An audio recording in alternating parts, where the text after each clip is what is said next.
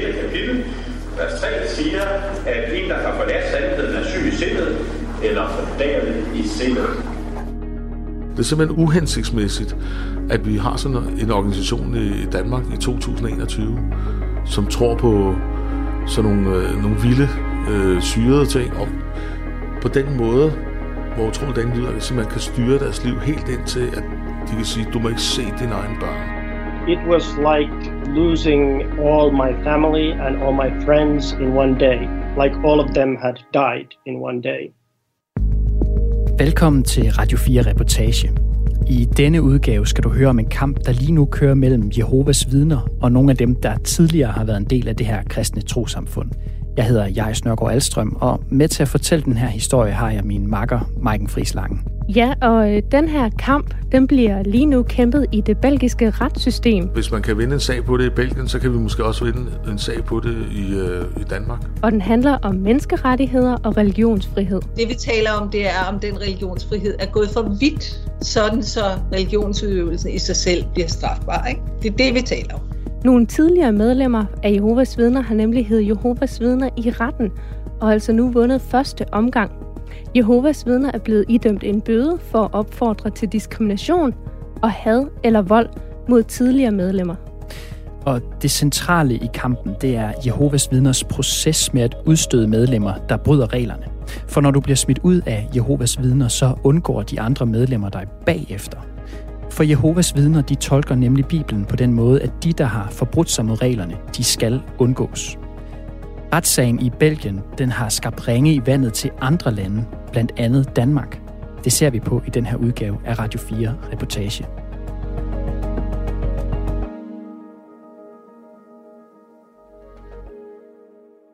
Jeg vil gerne lige vise dig en lille video. It feels so good to be with my family and friends. Den her det er nemlig et tydeligt eksempel på, hvordan organisationen bag Jehovas vidner kommunikerer til medlemmerne. Her fortæller de, hvad de skal gøre, når medlemmerne bliver udstødt. Then at my new job, I met Eric. Filmen ligger på Jehovas vidners hjemmeside, og den viser en ung kvinde. Hun er blevet udstødt, fordi hun har fundet en kæreste uden for trosamfundet, og de har været seng sammen uden at være gift. And I was willing to give up everything for him. Everything. Kvinden her, hun er altså dybt ulykkelig over ikke at kunne tale med sine forældre. Og når hun ringer til dem, så ser man i filmen, hvordan de kigger på telefonen. De konstaterer, at det er deres datter, der ringer, og så lader de ellers være med at tage telefonen. Og hvis vi skal kigge på andre eksempler på, hvordan organisationen de kommunikerer til deres medlemmer, så har jeg også lige et citat fra Vagtårnet, som er et blad, som medlemmer af Jehovas vidner de modtager. Det udgår fra det styrende råd, som består af otte mænd, der bor i New York, og som sætter retningen for trossamfundet. Citatet det kommer her. De to første mennesker blev frafaldende, fordi de lyttede til djævlen og ikke afviste hans løgne. Hvad kan vi lære af det? Skal vi lytte til de frafaldende, læse det, de skriver, eller undersøge deres hjemmesider på internettet? Det vil vi ikke gøre, hvis vi elsker Gud og sandheden. Vi bør ikke lukke frafaldende ind i vores hjem, eller bare hilse på dem, for det ville gøre os delagtige i deres onde gerninger. Hvis man alligevel omgås de frafaldende, altså folk, der har mistet troen og er blevet smidt ud af Jehovas vidner, så risikerer man selv straf. Det kan være, at man bliver frataget sin plads i det interne hierarki i menigheden, eller at man i værste fald selv bliver udstødt. Og det er altså den her praksis, som nu har ledt til en retssag i Belgien, og som i hvert fald har inspireret en herhjemme. Og det er her, vi starter historien. For du, Maiken, du har jo besøgt Simon Øregård. Hallo? Hej, Ja, og jeg har mødtes med ham i hans øh, hjem. det er mig. Står du nede ved indgangen? Ja, det står jeg. Han bor i en øh, høj bygning på Amager. Okay, så skal du tage øh, elevatoren op på fjerde sal, og så gå over midtergården. Okay. Det var sådan lidt svært at finde døren. Hej. Kom ind for. Jo, tak for det. Det er sgu svært at finde. Ja, det er. Ja. Og det, jeg plejer at spøge med, at øh, nu kan jeg skrive, hvad jeg vil om Jehovas vidner og øh, islam og alt muligt. Der er ikke nogen, der kan få fat i mig. Ej, det er noget af en borg at komme ind i. Så Simon han er tidligere medlem af Jehovas vidner, og så er han medstifter af Eftertro og formand for Ateistisk Selskab. Sikke en fantastisk udsigt, hva'? ja, det er fedt. Syvende sal. Ja, og det hedder Himmelbyen. Himmelby. Så jeg, øh, ateisten bor i den syvende himmel.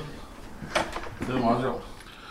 Jeg kom sammen med nogen til at lave den her forening, der hedder Eftertro, øh, og arbejde med det. Og det, det er et socialt projekt, hvor vi hjælper af folk af alle mulige slags fra alle religioner, øh, som er blevet sådan kastet ud på den anden side. Øh, og, men der er rigtig mange Jehovas vidner selvfølgelig. Eks Jehovas vidner. Men det har måske været min redning, at jeg havde det at arbejde med. Simon er opsat på, at han vil have en retssag stablet på benene mod Jehovas vidner i Danmark. Altså, Jehovas vidner er en organisation, som ligesom slået under radaren i Danmark i mere end 100 år. Og det er et anerkendt trosamfund, og folk synes jo, det er meget harmløst. Øh, men de ved jo ikke rigtigt, hvad det er. Øh, og i slipstrøm af Jehovas vidner er der altså mange ødelagte liv. Altså, det ser vi jo i eftertro.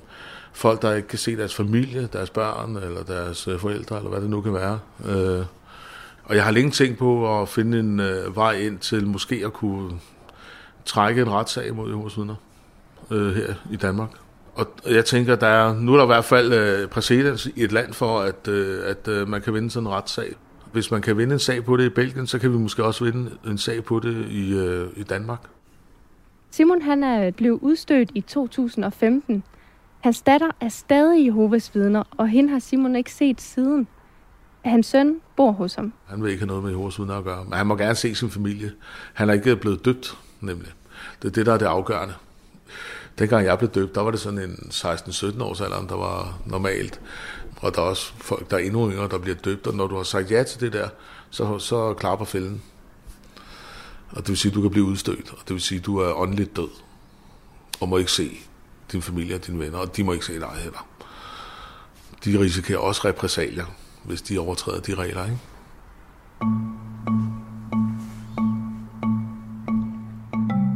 Lad os lige tage et kig på, hvad der ligger bag en udstødelse. Inden for Jehovas vidner kan man få en position som ældste.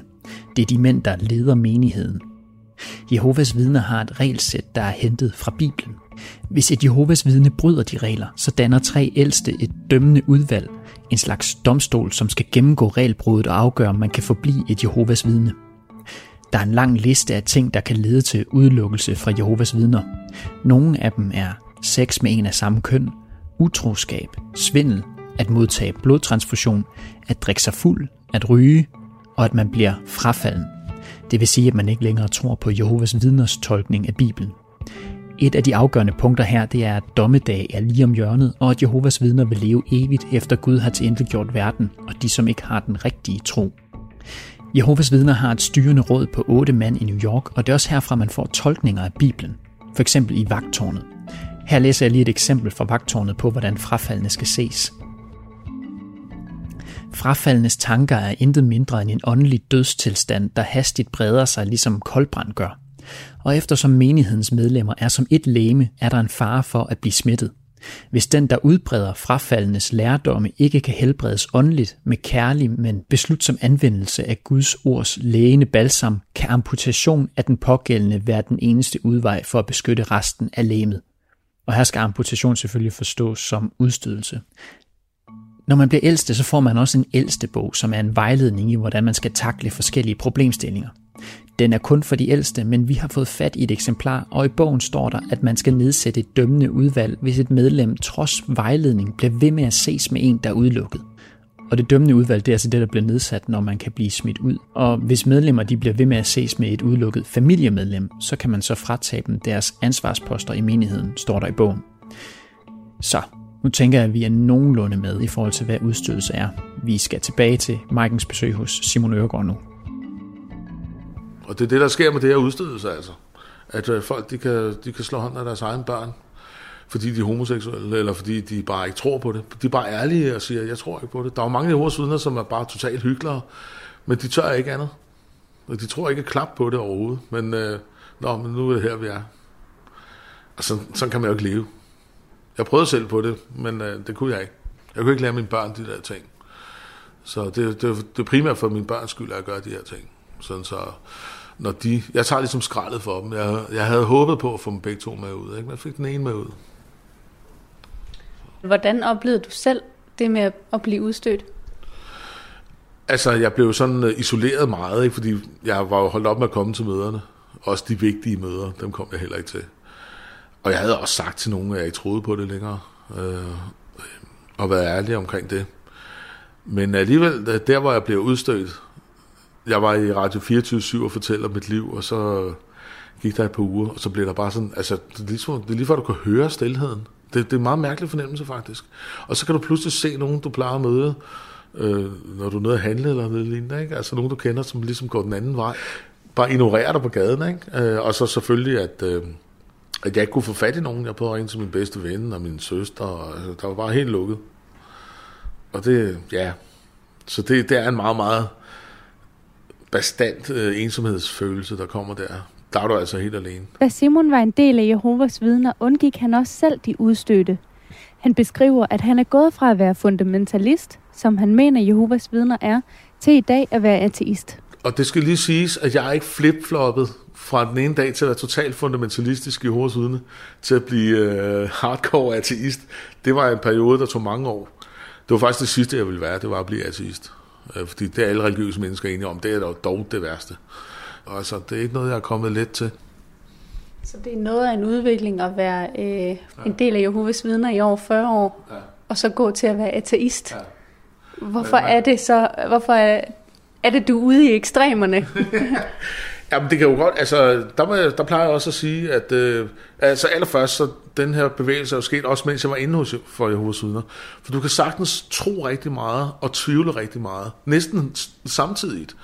Så det var en lang periode også indenfor, selvom jeg var inden for sekten i, der, indtil jeg blev 44, sådan strengt taget. Men øh, jeg har jo fået trukket ledninger op i hjernen i mine formative år til øh, at være fundamentalist, jo. Altså, så jeg plejer at spøge lidt med det nu og sige, at øh, jeg er stadig fundamentalist, men med en option på at kunne skifte mening. Ikke? Det er selvfølgelig lidt en joke, fordi det ødelægger fuldstændig fundamentalistbegrebet.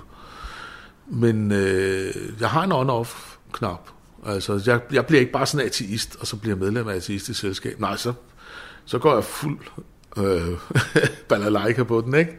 Og det, ja, det er sådan, jeg kan også lide rockmusik, ikke? Altså, det handler om at, at, at give den gas. Så kan jeg se, at du har en stor pladesamling herover.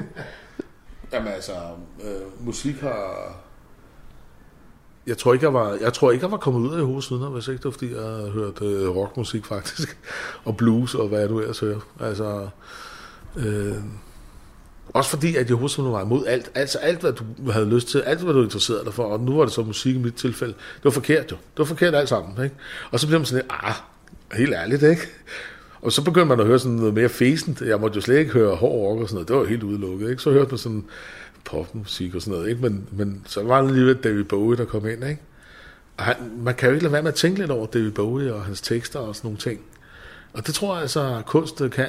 Det kan få folk til at reflektere over deres eget liv, hvis det er god kunst. Og hvis du er åben over for det. Øh, jo, jeg var ikke kommet ud af Jehovas vidner, hvis ikke det var på grund af musik.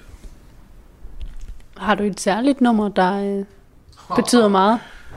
Øh, og ja, der er mange. Øh, så kan vi da lige så godt tage et Motorhead-nummer. De har lavet mange dejlige numre. Det er jo sådan et band, band med en meget grim lyd øh, en gang, ikke? men det er jo bare et virkelig, virkelig godt band. Ikke? Og hvorfor ikke bare tage Ace of Spades? Skal lige ind på. Nå, på den rigtige her. Det er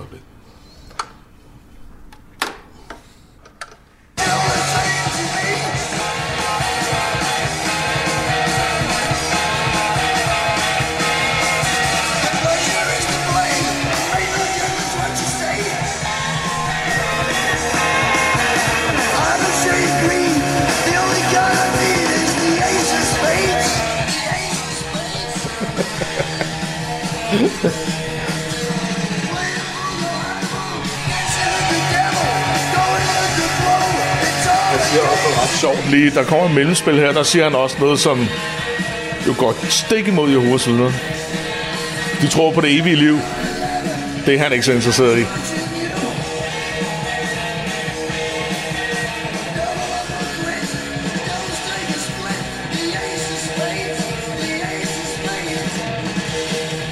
Går lige et øjeblik, så kommer der.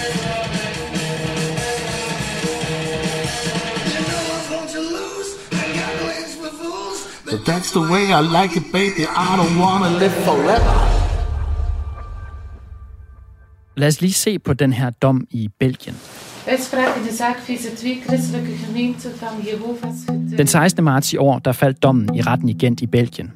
Dommen den lød på, at Jehovas vidner de skulle betale 96.000 euro, altså lidt over 700.000 danske kroner, til en række tidligere medlemmer af Jehovas vidner. Og det skulle de for at anspore til diskrimination og had eller vold mod tidligere medlemmer. Dommeren slog fast, at den måde Jehovas vidner ekskluderer tidligere medlemmer er i strid med landets antidiskriminationslov. Hun sluttede af med at sige, at religiøse regler er ikke over loven i vores samfund. Bag anklagen, der stod altså de her tidligere Jehovas vidner, og hovedmanden var Patrick Heck. Jeg har talt med ham en aften over Skype. Uh, I'm sitting in my office. Uh, my office is part of my house where I live. For seks år siden, der gik han til politiet, og de har så efterforsket sagen, og den er endt i retten. Der er altså tale om en strafferet i det her tilfælde. And one of the, the lawyers told me, Patrick, if you want to do something, if you want to succeed, you do not have to go to the civil court, you have to go to criminal court. Patrick Hæk er ligesom Simon Øregård selv udstødt af Jehovas vidner. Det blev han sammen med sin kone og børn, og han siger selv, at han var heldig, for det er ikke unormalt, at det fører til skilsmisser og splitter familier, hvis blot den ene i et ægteskab bliver udstødt eller selv forlader Jehovas vidner. Some lose their wife because uh, they are excommunicated and they, their wives uh, say, uh, oh, I am not longer your wife, I'm leaving you. Efter Patrick Hæk har forladt Jehovas vidner, er han blevet sådan en andre tidligere eller tvivlende Jehovas vidner opsøger.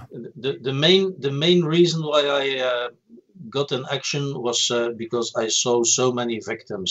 Og det var her, han hørte nok historier om ulykkelige mennesker, der ikke kunne se deres egne familier, til han besluttede sig for at gå rettens vej. The goal is to make uh, life better for everyone because there is a, a problem with the doctrine of Jehovah's Witnesses uh, when they say we uh, put you out of the organization and we will shun you. Patrick forklarer, at det ikke er det med at smide ud, der er problemet. Man må gerne smide folk ud af Jehovas vidner. Det er opfordringen til, at de andre skal undgå den udstøtte bagefter, der er dømt i strid med loven. So there is nothing wrong with um, uh, excommunicating someone from an organization, but the treatment that uh, they allow themselves to give you, this is what is wrong. Ifølge Patrick Hæk, så er det med retssagen her lykkedes dem at få det anerkendt, at det er en opfordring til had mod en gruppe, når Jehovas vidner kommunikerer til medlemmerne, at de skal undgå de udstødte også på grund af den retorik, der bliver brugt om dem, der har forladt troen. For eksempel, at de er som hunde, der vender tilbage til sit eget opkast, eller som en nyvasket so, der vender tilbage for at rulle sig i mudderet. Talk about people who left the organizations as uh, dogs who returned to eat their own vomit. Uh, they are like uh, pigs who were uh, buffed and uh, who returned to roll in the mud. Men de her ting, de står faktisk i Bibelen. Det er apostlen Peter, der siger sådan. På deres hjemmeside der henviser Jehovas vidner også til første Korintherbrev i Bibelen for at forklare deres bevæggrund for at undgå frafaldene. Jeg finder det lige her. Jeg har den her Bibel, som vi har stående på hylden hjemme hos mig. Der står der. I må ikke have at gøre med nogen, der har navn af broder, men lever utugtigt, eller er grisk, eller en afgudstyrker, eller en spotter, eller en drukkenbold, eller en røver. I må heller ikke spise sammen med sådan en. Er det da min sag at dømme dem, der står udenfor? Er det ikke dem, som er indenfor, I skal dømme? Dem udenfor skal Gud dømme. I skal udrydde den onde af jeres midte. Det er altså ting, der står i Bibelen, som Jehovas vidner de læner sig op af. Og jeg spørger derfor Patrick Heck, om dommen her ikke er i strid med religionsfriheden. They can say you are not longer one of Jehovah's Witnesses, but it has to stop there.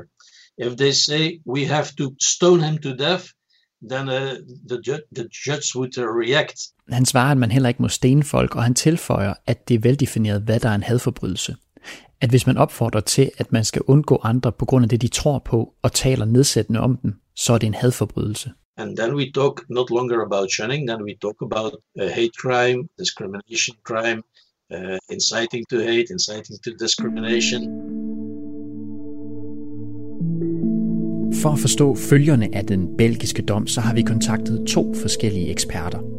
Den første, du skal høre fra, er Annika Vitamar. Jeg er institutleder på Institut for Tværkulturelle og Regionale Studier på Københavns Universitet.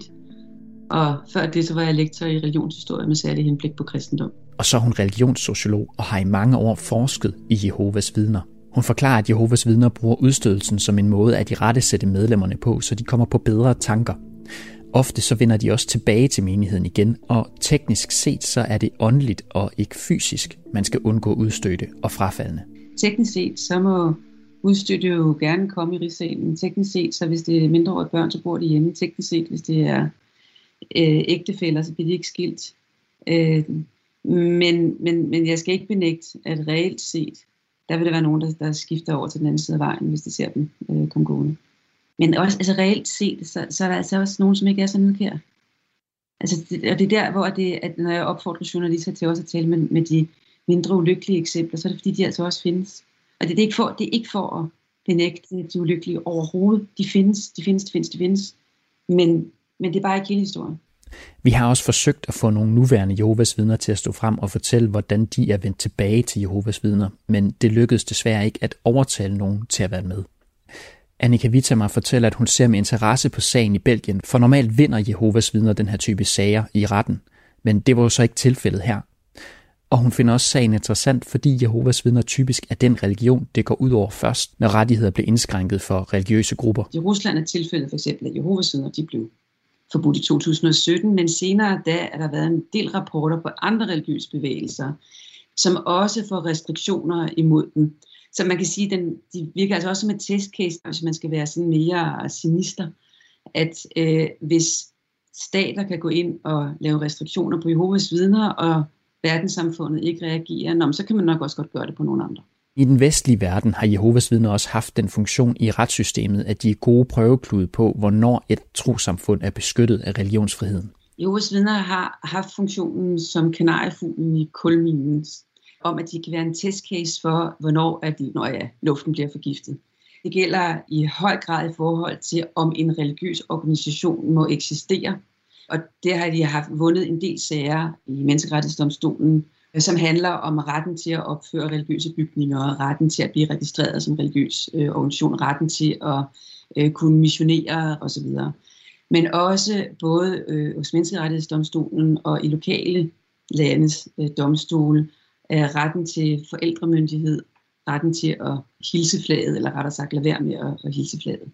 Så på den måde så er Jehovas vidner en testcase for, hvor langt, at, eller om der er religionsfrihed, i forhold til den belgiske dom, så har Annika Wittmer lidt svært ved at se, hvordan et forbud mod undgåelse sådan skal fungere i praksis. Øh, hvordan vil man få den her far og den her søn til at sidde og drikke kaffe sammen?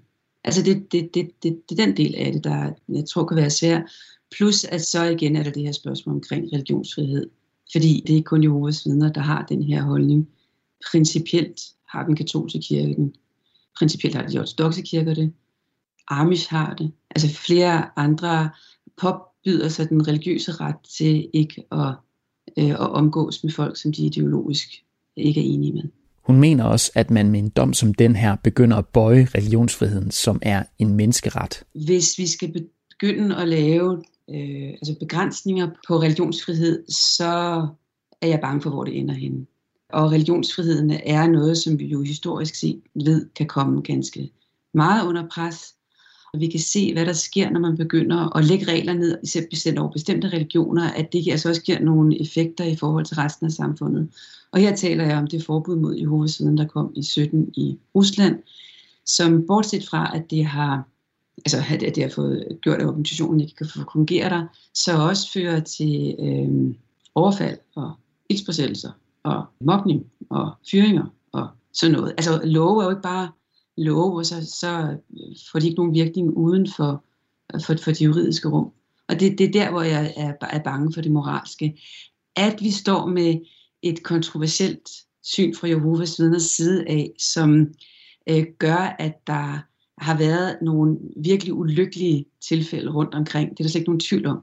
Så altså, jeg kan godt forstå, at det sker. Der er ikke nogen tvivl om, at det for især når det er unge mennesker hos Jehovas vidner, der, hvor at, som bliver udsat for en hårdhændet fortolkning af, af udstødelse, altså har vi at gøre med nogle traumatiske forhold.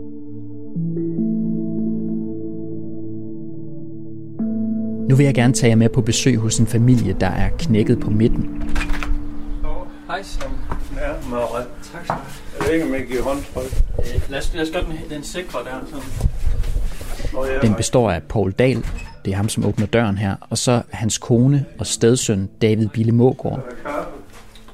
Jo, tak som byder. Paul han er formand for Støtteforeningen for tidligere Jehovas vidner, og ham vender vi tilbage til lidt senere. Alle i familien her er udstødte af Jehovas vidner. Pauls biologiske søn og datter er stadig Jehovas vidner, og det er Davids søster også. David han bor selv i Randers, men jeg mødes med ham her hos hans mor og stedfar i Viborg. Jeg vil gerne høre om hans erfaringer med udstødelse, for det har han nemlig en hel del erfaring med. Vil du starte med at introducere selv? Ja, jeg hedder David Bille Mågaard, og øh, jeg er 44 år. Jeg har en øh, opvækst i Jehovas vidner, og øh, har levet et meget aktivt liv som Jehovas vidner, indtil jeg var omkring 30 år, hvor jeg så besluttede mig for at stoppe. David kender både til frygten for at blive udstødt og undgået, og også til smerten ved at udstøde og undgå andre. Hans onkel er udstødt, og hans mor blev udstødt og skilt fra hans far, da David var teenager. Og for ham var det værste, at hans lillebror Ruben var udstødt. Det bliver meddelt til menigheden. Det bliver læst op til mødet, at, at Ruben Svane Mågaard ikke længere er en del af Jehovas vidner. Og så, så ved alle, at det, hvad det betyder. Det er, fordi han, er, han nu er han blevet udstødt, og så skal vi holde op med at have kontakt med ham alle ved, hvordan de skal forholde sig til en udstødt, når det er. Kommer du til at vente dig til det på et tidspunkt, at han er udstødt, og det med at undgå Nej, ham? det gør jeg ikke. det, dem bliver ved med at, dem bliver ved med at nage. Altså, altså Ruben har jo oplevet sådan et forhold til mig i den periode, som noget af en rutsjebane-tur, fordi at jeg åbnede så op indimellem, ikke, hvor vi kunne vi godt kunne ses og snakke, så jeg lige pludselig lukkede helt af, ikke? og det var som regel gerne, hvis jeg havde, der var kommet en, en artikel i Riges Tjeneste, jeg tror, der var den, den jeg husker tydeligt nok, den fra 2003, hvor der var sådan meget nøje beskrevet om, hvordan vi øh, som Jehovas skulle forholde os til udstødte familiemedlemmer, ikke? Eller en venlig samtale øh, med en ældste, der lige vil påpege øh, nogle artikler over for mig, ikke? som jeg lige skulle gå og tænke lidt over. Ikke? Hvad, den der fra 2003, hvad, hvad var det, du siger, den, den, den kan du tydeligt huske, hvad, hvad var det, der stod i den? Jamen det var, at man skulle tage afstand fra sin, øh, sin lillebror. Det var øh, rigs tjeneste. Det var sådan en instruktion intern til menigheden i, under tjenestemøderne om torsdagen. Og hvor vi så blev indført i, at hvad nu hvis øh, vi boede hjemme, hvordan skulle vi så forholde os til den udstødte der, ikke? Og hvad så når de var flyttet hjemmefra, hvad skulle vi gøre? Hvad nu hvis vi var familie eller tæt relation, ikke? Hvornår kunne vi være sammen der? Øh, og vi skulle helst begrænse vores kontakt til, til Ruben til at kunne handle om det rent praktiske. Ikke? Hvad er konsekvensen ved at gøre det alligevel? Ja, hvis man er et tæt, tæt familie, så bliver man ikke automatisk udstødt selv på grund af det alene, men man kan begynde at blive sat i en bås, som siger, du, der er noget øh, suspekt, du er åndelig svag, du går og skjuler nogle sønder. Jeg begyndte at få samtaler med de ældste, der bliver mere og mere intensiveret. Kan du beskrive, hvordan foregår det? Kommer de hjem til dig? Hvad, hvordan fungerer det? Ja, det vil godt lige have en hyggelig lille samtale og snakke med mig. Og så kommer sådan to ældste og lige ind og får en kop kaffe, og så sidder vi og de beder lige en bøn, og så øh, går de i gang med at spørge mig, hvad, hvem jeg kom sammen med, om jeg kom sammen med nogle af mine kammerater der, og hvad brugte jeg min computer til, øh. og så spurgte de også, hvad så med din familie, ved du, hvad de foretager sig, hvad de går og laver? Og... Hvad er det, du siger til dem, at du har gjort? Jeg fortæller dem ikke noget. Øh, jeg fortæller dem, jeg, jeg ved ikke, hvad de går og laver, for jeg, jeg ser ham ikke, men de vidste jo så alligevel, at jeg havde, havde set dem. Der havde været nogen, der havde set mig gå sammen med Ruben i Randers. Så fortalte jeg, at det var egentlig bare studierelation. Han var begyndt at studere i Randers, så det, øh, jeg kan ikke helt huske, at jeg gav dem, gav dem en sludder for en slader, ikke? men jeg følte, der var et tryk på, at jeg skulle sørge for at øh, holde mig til retningslinjerne. Altså, holder de specifikt, bliver der specifikt holdt øje med, med dig sådan, du siger, der er nogen, der har set dig i byen. Det begynder jeg jo at føle, fordi der, hver gang jeg har, hvis jeg har været sammen med Ruben, så kommer jeg kort tid efter ind til en øh, venlig samtale, hvor de lige skal høre, hvordan det går. Øh, men jeg, hvordan at det så var kommet de ældste for at høre, det ved jeg ikke noget om. Men øh, jeg følte helt klart, at de ældste var opmærksom på mig, så hvis der kom noget, så skulle de lige have afklaret det med mig. I hjemmet her i Viborg hænger et billede af Davids lillebror Ruben. Han smiler ud fra rammen med sin studenterhue på og ser ubekymret ud. Men Rubens historie er tragisk. David og Rubens mor har ikke lyst til at udtale sig i programmet, men i et skab, der finder hun en skrabbog frem med flere billeder af Ruben, og med det afskedsbrev, han skrev før sit selvmord. Som han er efterladt, efter han sprang ud. Farvel. Med stor overskrift. At han havde været så deprimeret lang tid, det vidste jeg jo ikke dengang. At han havde øh, haft de her problemer med at finde sig til rette i tilværelsen. Og ja, han havde ikke lavet noget at sige det over for mig, når, når vi var sammen eller set den. Der havde han jo altid været, altså været glad og frisk. Altså, han har ikke lavet mig mærke med, at, der var, at han gik og kæmpede med noget bagved. Jeg tror heller ikke, han har ønsket det, at jeg skulle se det, fordi at, øh, der er jo det hele den her fortælling om, at når man forlader Jehovas vidner, så får satan fat i en, ikke? og ens liv det går, går ned ad bakker, og man, øh, det vil han, han har nok ikke vil vise mig, at hvis han har haft øh, det, det lidt skidt, at sådan jeg gik og tænkte, at det skulle jeg tænke om ham og hans liv, at det, skulle at det var sådan, det var hele historien om, vi, vi skulle fortælle os selv omkring øh, udstødelsen, det var jo, at vi skulle lægge pres på ham, for at han skulle vende tilbage til Jehovas vidner. Og at han skulle mærke, at han, han mistede sådan et, øh, det åndelige paradis, eller, eller fællesskabet der, ikke? Men hans plan B, det var aldrig at skulle, skulle vende tilbage til Jehovas vidner, hvis han ikke kunne få det til at fungere. Det, så vil han hellere springe ud fra, fra Viborg Hospital. Så, så øh, øh, begravelsen, ikke? Altså, hvor vi skulle dele os op i to dele. Vi kunne godt lige øh, være der til selve ceremonien ikke? i kapellet, men øh, der vi skulle være til hver vores reception efterfølgende, fordi at min mor og min onkel var jo udstødte, og vi måtte ikke spise sammen med udstødte, så jeg havde også lidt svært ved at forlige mig med der. Øh, og så havde jeg sådan egentlig bare en følelse af, at øh, altså, at jeg havde svigtet min lillebror, jo ikke? at jeg havde været en dårlig storebror der, og der også over for ham, og jeg følte, det, det, ja, det kunne jeg bare ikke blive ved med det her. Altså, der, så det, så, øh,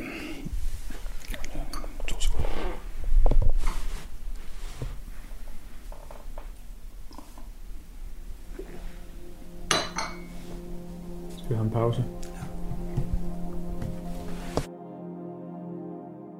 Da Ruben døde, havde David længe kæmpet med sin tro.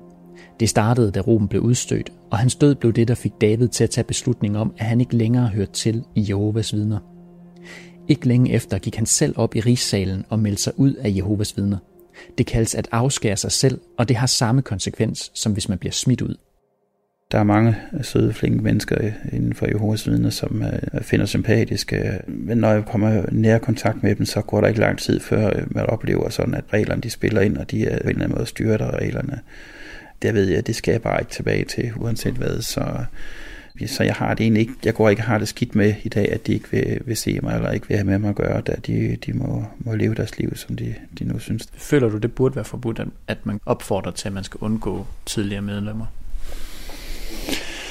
Jeg synes, de går over grænsen meget. Plus det, at deres intention i det er jo også at forsøge at presse mig til at skulle ændre sind.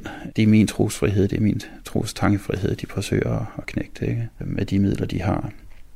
Jeg ved om, for det kan forbydes. Øh, jeg mener måske mere, at man burde kigge på de er stadig har et, godkendt trosamfund i, i landet, og der følger nogle privilegier med fra staten af, givet fra staten af, og at jeg mener, at staten har en vis forpligtelse til at sørge for, at den støtte, de giver til de institutionssamfund, at der bliver menneskerettighederne øh, også overholdt, eller respekten for tros- og tankefrihed og personfrihed, den bliver respekteret i de trosamfund og de organisationer, som de støtter. Jeg vil gerne lige vende tilbage til belgiske Patrick Heck. For selvom han og de andre tidligere Jehovas vidner vandt første runde, så fortæller han også, at han håber, sagen bliver anket af Jehovas vidner, så han og de andre kan vinde den i en højere retsinstans. I would like them to to appeal eh? because uh, if they appeal, we are a step higher, and if they appeal to the highest court of Belgium, and it stops there, The only thing they can do is uh, going to the European courts. Allerhelst vil han have den hele vejen op i den europæiske menneskerettighedsdomstol, hvor han også regner med at vinde. For så mener han, at andre tidligere Jehovas vidner i andre lande nemmere vil kunne køre lignende sager med menneskerettighedsdomstolens afgørelse som rygdækning. Sådan, se selv, Det kunne de i Belgien. Vi kan det også her. That ruling is uh, valuable not only for Belgium but uh, for the complete European community. And uh, from there on, you can expect that uh, United States, Japan, South Africa, Australia, everyone will uh, will, will pick it up. Og det er en sag, der har skabt opmærksomhed, hvis man kigger forskellige steder på internettet blandt tidligere Jehovas vidner fra mange forskellige lande. Og tankerne har jo så allerede spredt sig til Danmark, og i Finland der er Joni Valkila også i gang med at forsøge at gå rettens vej. Hello, hello. Hello, Joni. Is that how you, how I pronounce your name? Is that Joni or Uh, Johnny. Joni? Okay. Johnny. That's it. Mhm. And you're Geis? Ja. Han er også tidligere Jehovas vidne og arbejder nu som leder for en organisation, der hjælper folk, der er påvirket negativt af meget religiøse grupper. Det kan være for eksempel, når de forlader en gruppe, at hans organisation hjælper. and I have some personal experiences myself. I grew up as a Jehovah's Witness, and I was, well, forced to leave the group when I was 22. For 25 år siden blev han som helt ung mand udstødt af Jehovas vidner, fordi han fik en kæreste, som ikke var Jehovas vidne. A girl I met at school, and um, I was forced to confess that I had had sex with her, Han blev tvunget til at fortælle de ældste, at han havde haft sex med hende. and um, that was the reason I was I was expelled. Han havde også mistet troen, for han synes ikke, det virkede retfærdigt eller logisk, at Gud inden længe ville dræbe næsten alle mennesker på jorden, men at han ville blive skånet, fordi han tilfældigvis var født ind i Jehovas vidner. I thought that would not seem like a fair thing for God to do. Hele hans familie er Jehovas vidner, og fra det ene øjeblik til det næste stod han uden nogen familie eller netværk, for ingen ville tale med ham. Yeah, well, it was like losing all my family and all my friends in one day. Like all of them had died in one day. Han fortæller mig, at han er i gang med at stable en sag på benene. So we have started the process here. Han er i gang med at samle historier fra tidligere Jehovas vidner i Finland, og han har kontaktet politiet. We contacted a police woman who is specialized in um, so-called honor-related crime. Han startede faktisk på det her, før sagen i Belgien var i gang. Men for ham er udfaldet af den belgiske sag en kilde til håb om, at det vil lykkes i Finland.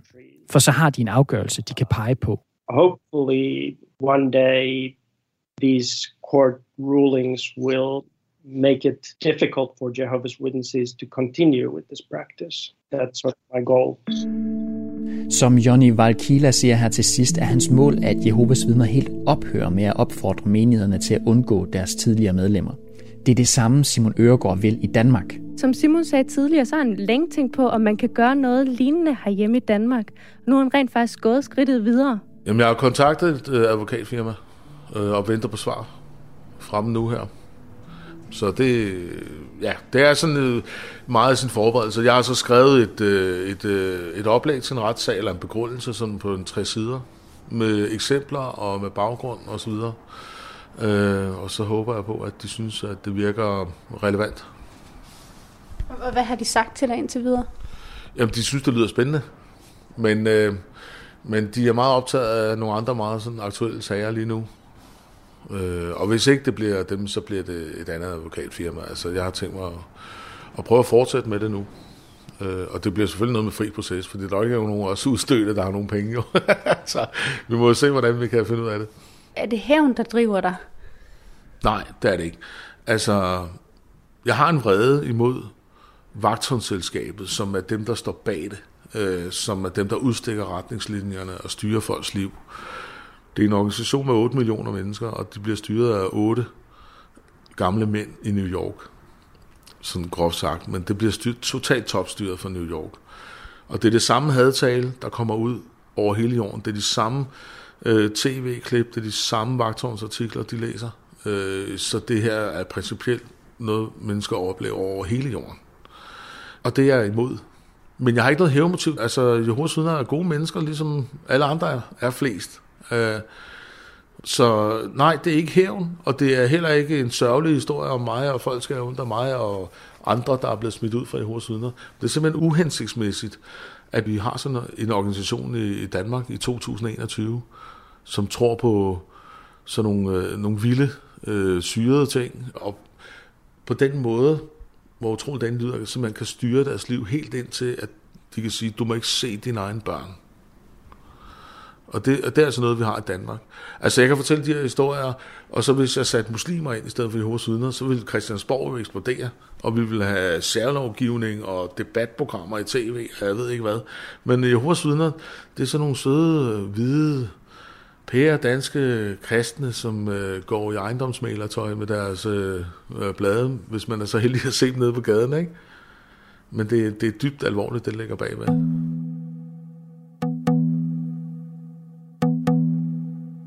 Det er ikke første gang, at folk, der tidligere har været medlem af Jehovas vidner, forsøger at hive dem i retten. Det er den 12. juli 2013, og en mand er til et sommerstævne i Silkeborg hos Jehovas vidner. Det er et af flere stævner den sommer, og i lommen har han en diktafon.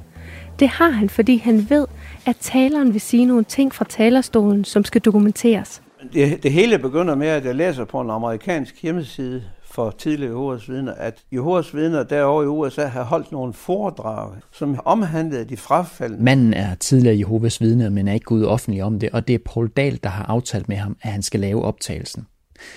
Paul Dahl mødte vi også lidt tidligere. Han er stedfar til David Bille Mågård, som vi hørte fra tidligere, og han er formand for støttegruppen for tidligere Jehovas vidner. Og så indholdet, det var, at der brugte de værste gloser om frafaldende af tidligere Jehovas vidner. De var djævelens børn, de var satans yngel, de var medarbejdere i satans køkken.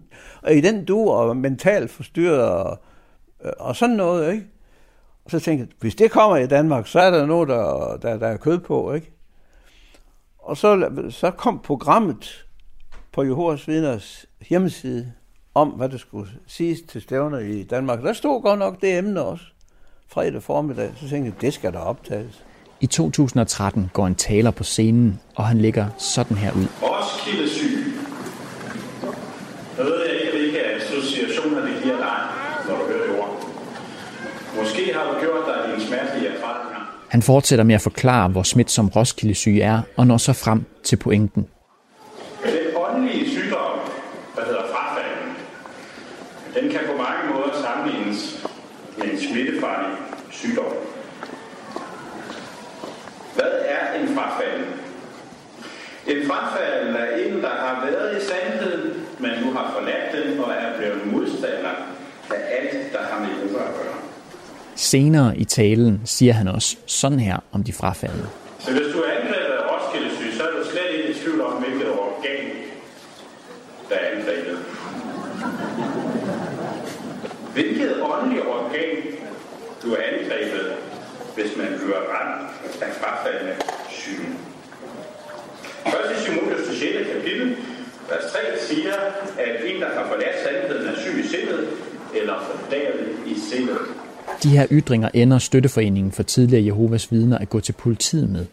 De vil forsøge at få fældet en dom ved at bruge paragraf 266b i straffeloven. Det er den paragraf, der også bliver kaldt racismeparagrafen. Det får en del medieopmærksomhed, men så dør sagen hen. Så gik der, jeg kan ikke huske, hvor lang tid det gik, så kom der pludselig en meddelelse. Ja, de kunne desværre ikke øh, gøre mere, fordi de mente ikke, det kunne føre til domfældelse, så ville de ikke tage sig af, mere, af sagen mere. Nå, så var, den, så var det slut. Men det var da meget spændende at være med til. Hvad, hvad var din motivation til at prøve at få dem dømt? Nå, men jeg synes, at der skulle være åbenhed om deres øh, udsøgelsespolitik.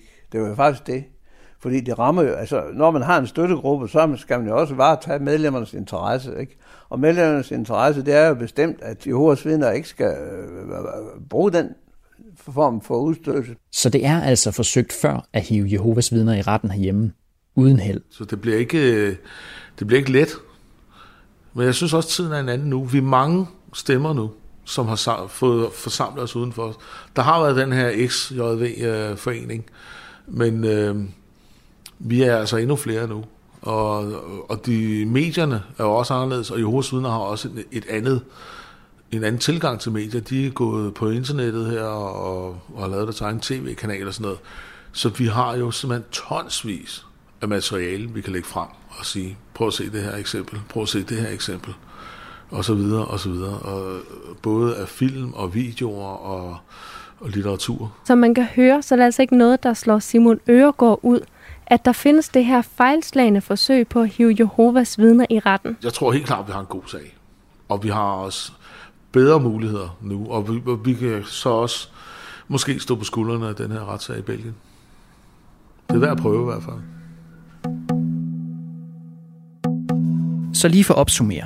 I Belgien der er det lykkedes Patrick Hæk og en række andre tidligere Jehovas vidner at vinde en sag i byretten, hvor Jehovas vidner blev dømt for at anspore til diskrimination og had eller vold mod tidligere medlemmer.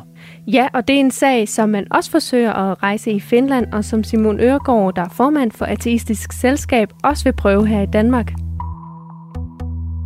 Jehovas vidner i Belgien havde 30 dage til at anke, og mens vi er i gang med det her program, så anker de faktisk også sagen.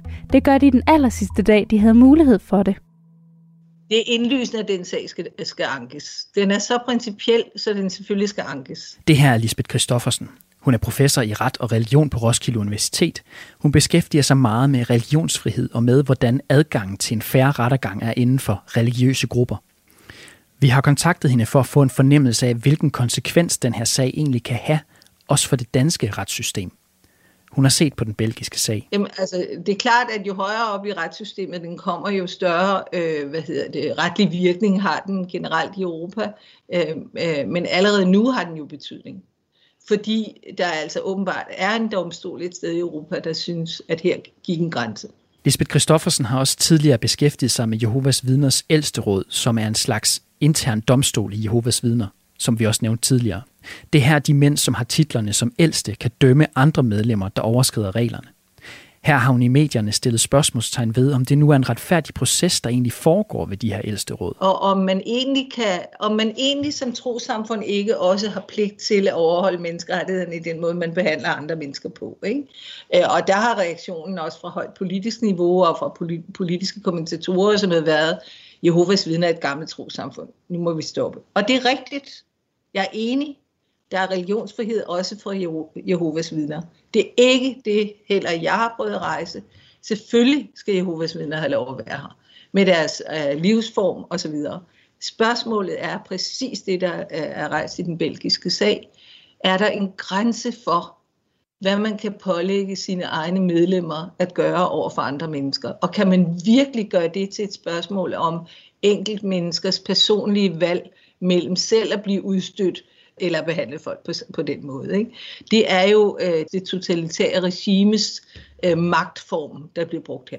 Siden 30'erne har vi i Danmark haft en paragraf i straffeloven, der gør hadtal strafbart. Det er paragraf 266b, og den beskytter mindretal mod forhåndelse og nedværdigelse på grund af race, hudfarve, national eller etnisk oprindelse, tro eller seksuel orientering.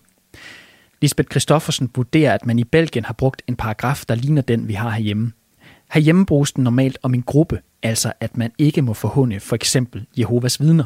Der har man, og jeg tror det er første gang, der har man her i øh, Belgien sagt, den der bestemmelse, som normalt beskytter gruppen, den skal også beskytte det enkelte menneske, der står uden for gruppen mod at blive forhånet, nedværdiget eller truet af gruppen eller dens medlemmer.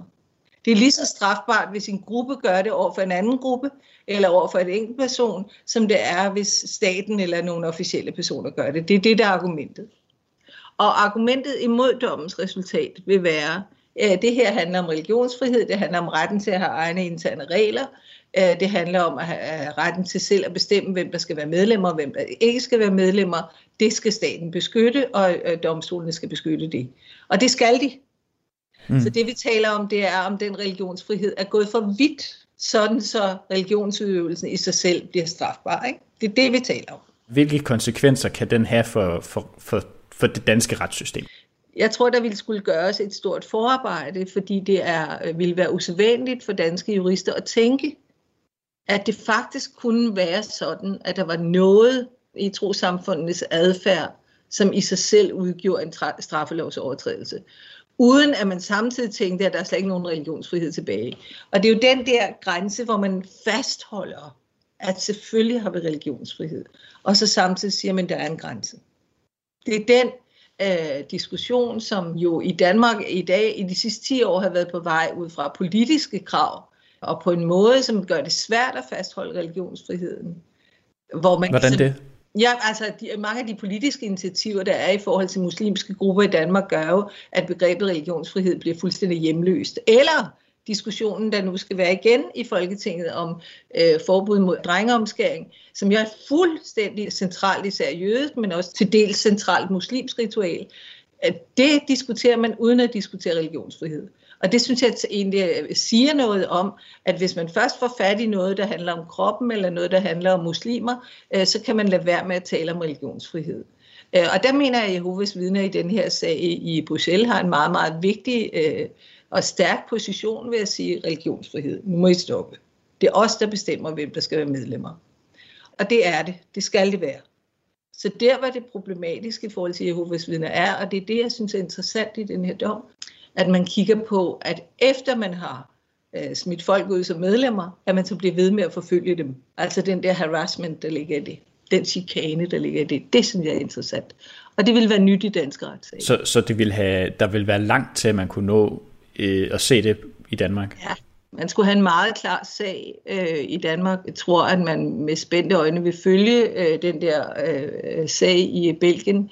Jeg er spændt på at se, hvor langt den kan komme. Altså, den generelle øh, lobbymæssige opbakning til religionsfrihed i Europa er meget stor.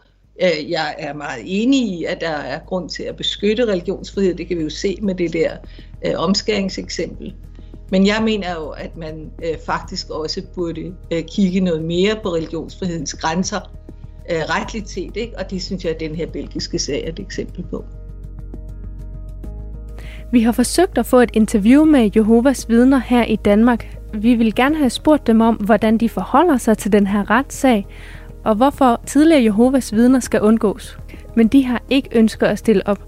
Til gengæld har de sendt os det her skriftlige svar. Jeg læser lige op af det her. Som du til synlædende er klar over, så afsag en domstol igen den 16. marts 2021 en dom mod den juridiske enhed, den kristne menighed af Jehovas vidner i Belgien, for at praktisere det bibelske bud om at undgå eller begrænse kontakt med nogen, der er blevet udelukket eller bevidst har afskrevet sin tro. Med afgørelsen fra domstolen i Gent er det første gang siden det 16. århundrede, at en offentlig instans i Vesteuropa har afgjort, at det er ulovligt at undervise i og følge det, der står i Bibelen. Det strider imod den grundlæggende rettighed, man som enkeltperson eller som gruppe har til selv at bestemme, hvem man vil være sammen med. Jehovas vidner henviser i mailen også til, at den her dom, vi har beskrevet, går imod en tidligere dom i Belgien. Vi har ikke kunnet finde noget om den dom, Jehovas vidner henviser til, og derfor har vi også spurgt dem, om de har et link eller noget information om den. Det har de svaret, at det har de ikke. Inden vi afslutter programmet, så skal vi lige tilbage til Simon Øregård. For da programmet her skal til at udkomme, så er det ved at være en måned siden, jeg besøgte ham. Derfor fanger jeg ham lige på en telefon. Hej Simon. Hej Maiken. Hej. Hvordan har du det? Jeg har det øh, okay, efter omstændighederne. Nej, jeg har det fint nok. Hvad er der sket med dit arbejde med at få stablet retssagen på benene siden sidst? Der er sket det, desværre, at øh, jeg har fået et afslag. Hvad, hvad, har, hvad har de sagt til dig? Hvad har det givet af begrundelse? Hovedårsagen har været tidspres. Altså, de har simpelthen øh, for meget med ørerne øh, lige nu, at det, som jeg fik som begrundelse. Ikke? Og, og en af grundene er jo, at det her det netop er en, en sag, som øh, er mere kompliceret, og som øh, er en, øh, en principiel sag, forstået på den måde, at det ikke er en type retssag, man har øh, sådan rigtig kørt før, så det er en af de her, der vil danne præcedens måske. Øh. Så der, der er noget tvivl om, hvordan man sådan ligesom skal skære den til, om jeg så må sige. Og det kræver altså noget arbejde også. Så det er ikke nogen enkel sag. Hvad kommer du til at gøre nu så? Jamen, jeg bliver jo nødt til at spørge nogle flere advokater, og se om der er nogen, der kan give mig nogle gode råd, eller som vil tage sagen. Det skal nok lykkes på et tidspunkt. Hvorfor giver du ikke bare op? Det kommer jeg aldrig til. Øh, der må være nogen derude, der kunne have en lyst til at afprøve den danske lovgivning i forhold til de her spørgsmål. Så du fortsætter i hvor lang tid? Jamen indtil det lykkes, eller indtil der ikke er flere advokater tilbage, tilbage i landet at spørge. det kræver noget stedighed, det her, ikke? og jeg, altså, jeg har sat mig for at være super stedig, så det, det er sådan set det. Du har lyttet til Radio 4-reportagen De Udstødte slår igen. Den var lavet af mig, jeg hedder Jais Nørgaard Alstrøm, og af Maiken Fris Lange. Maiken, hvis nu man har tips til andre historier eller kommentarer til programmet, hvordan kan man så kontakte dig?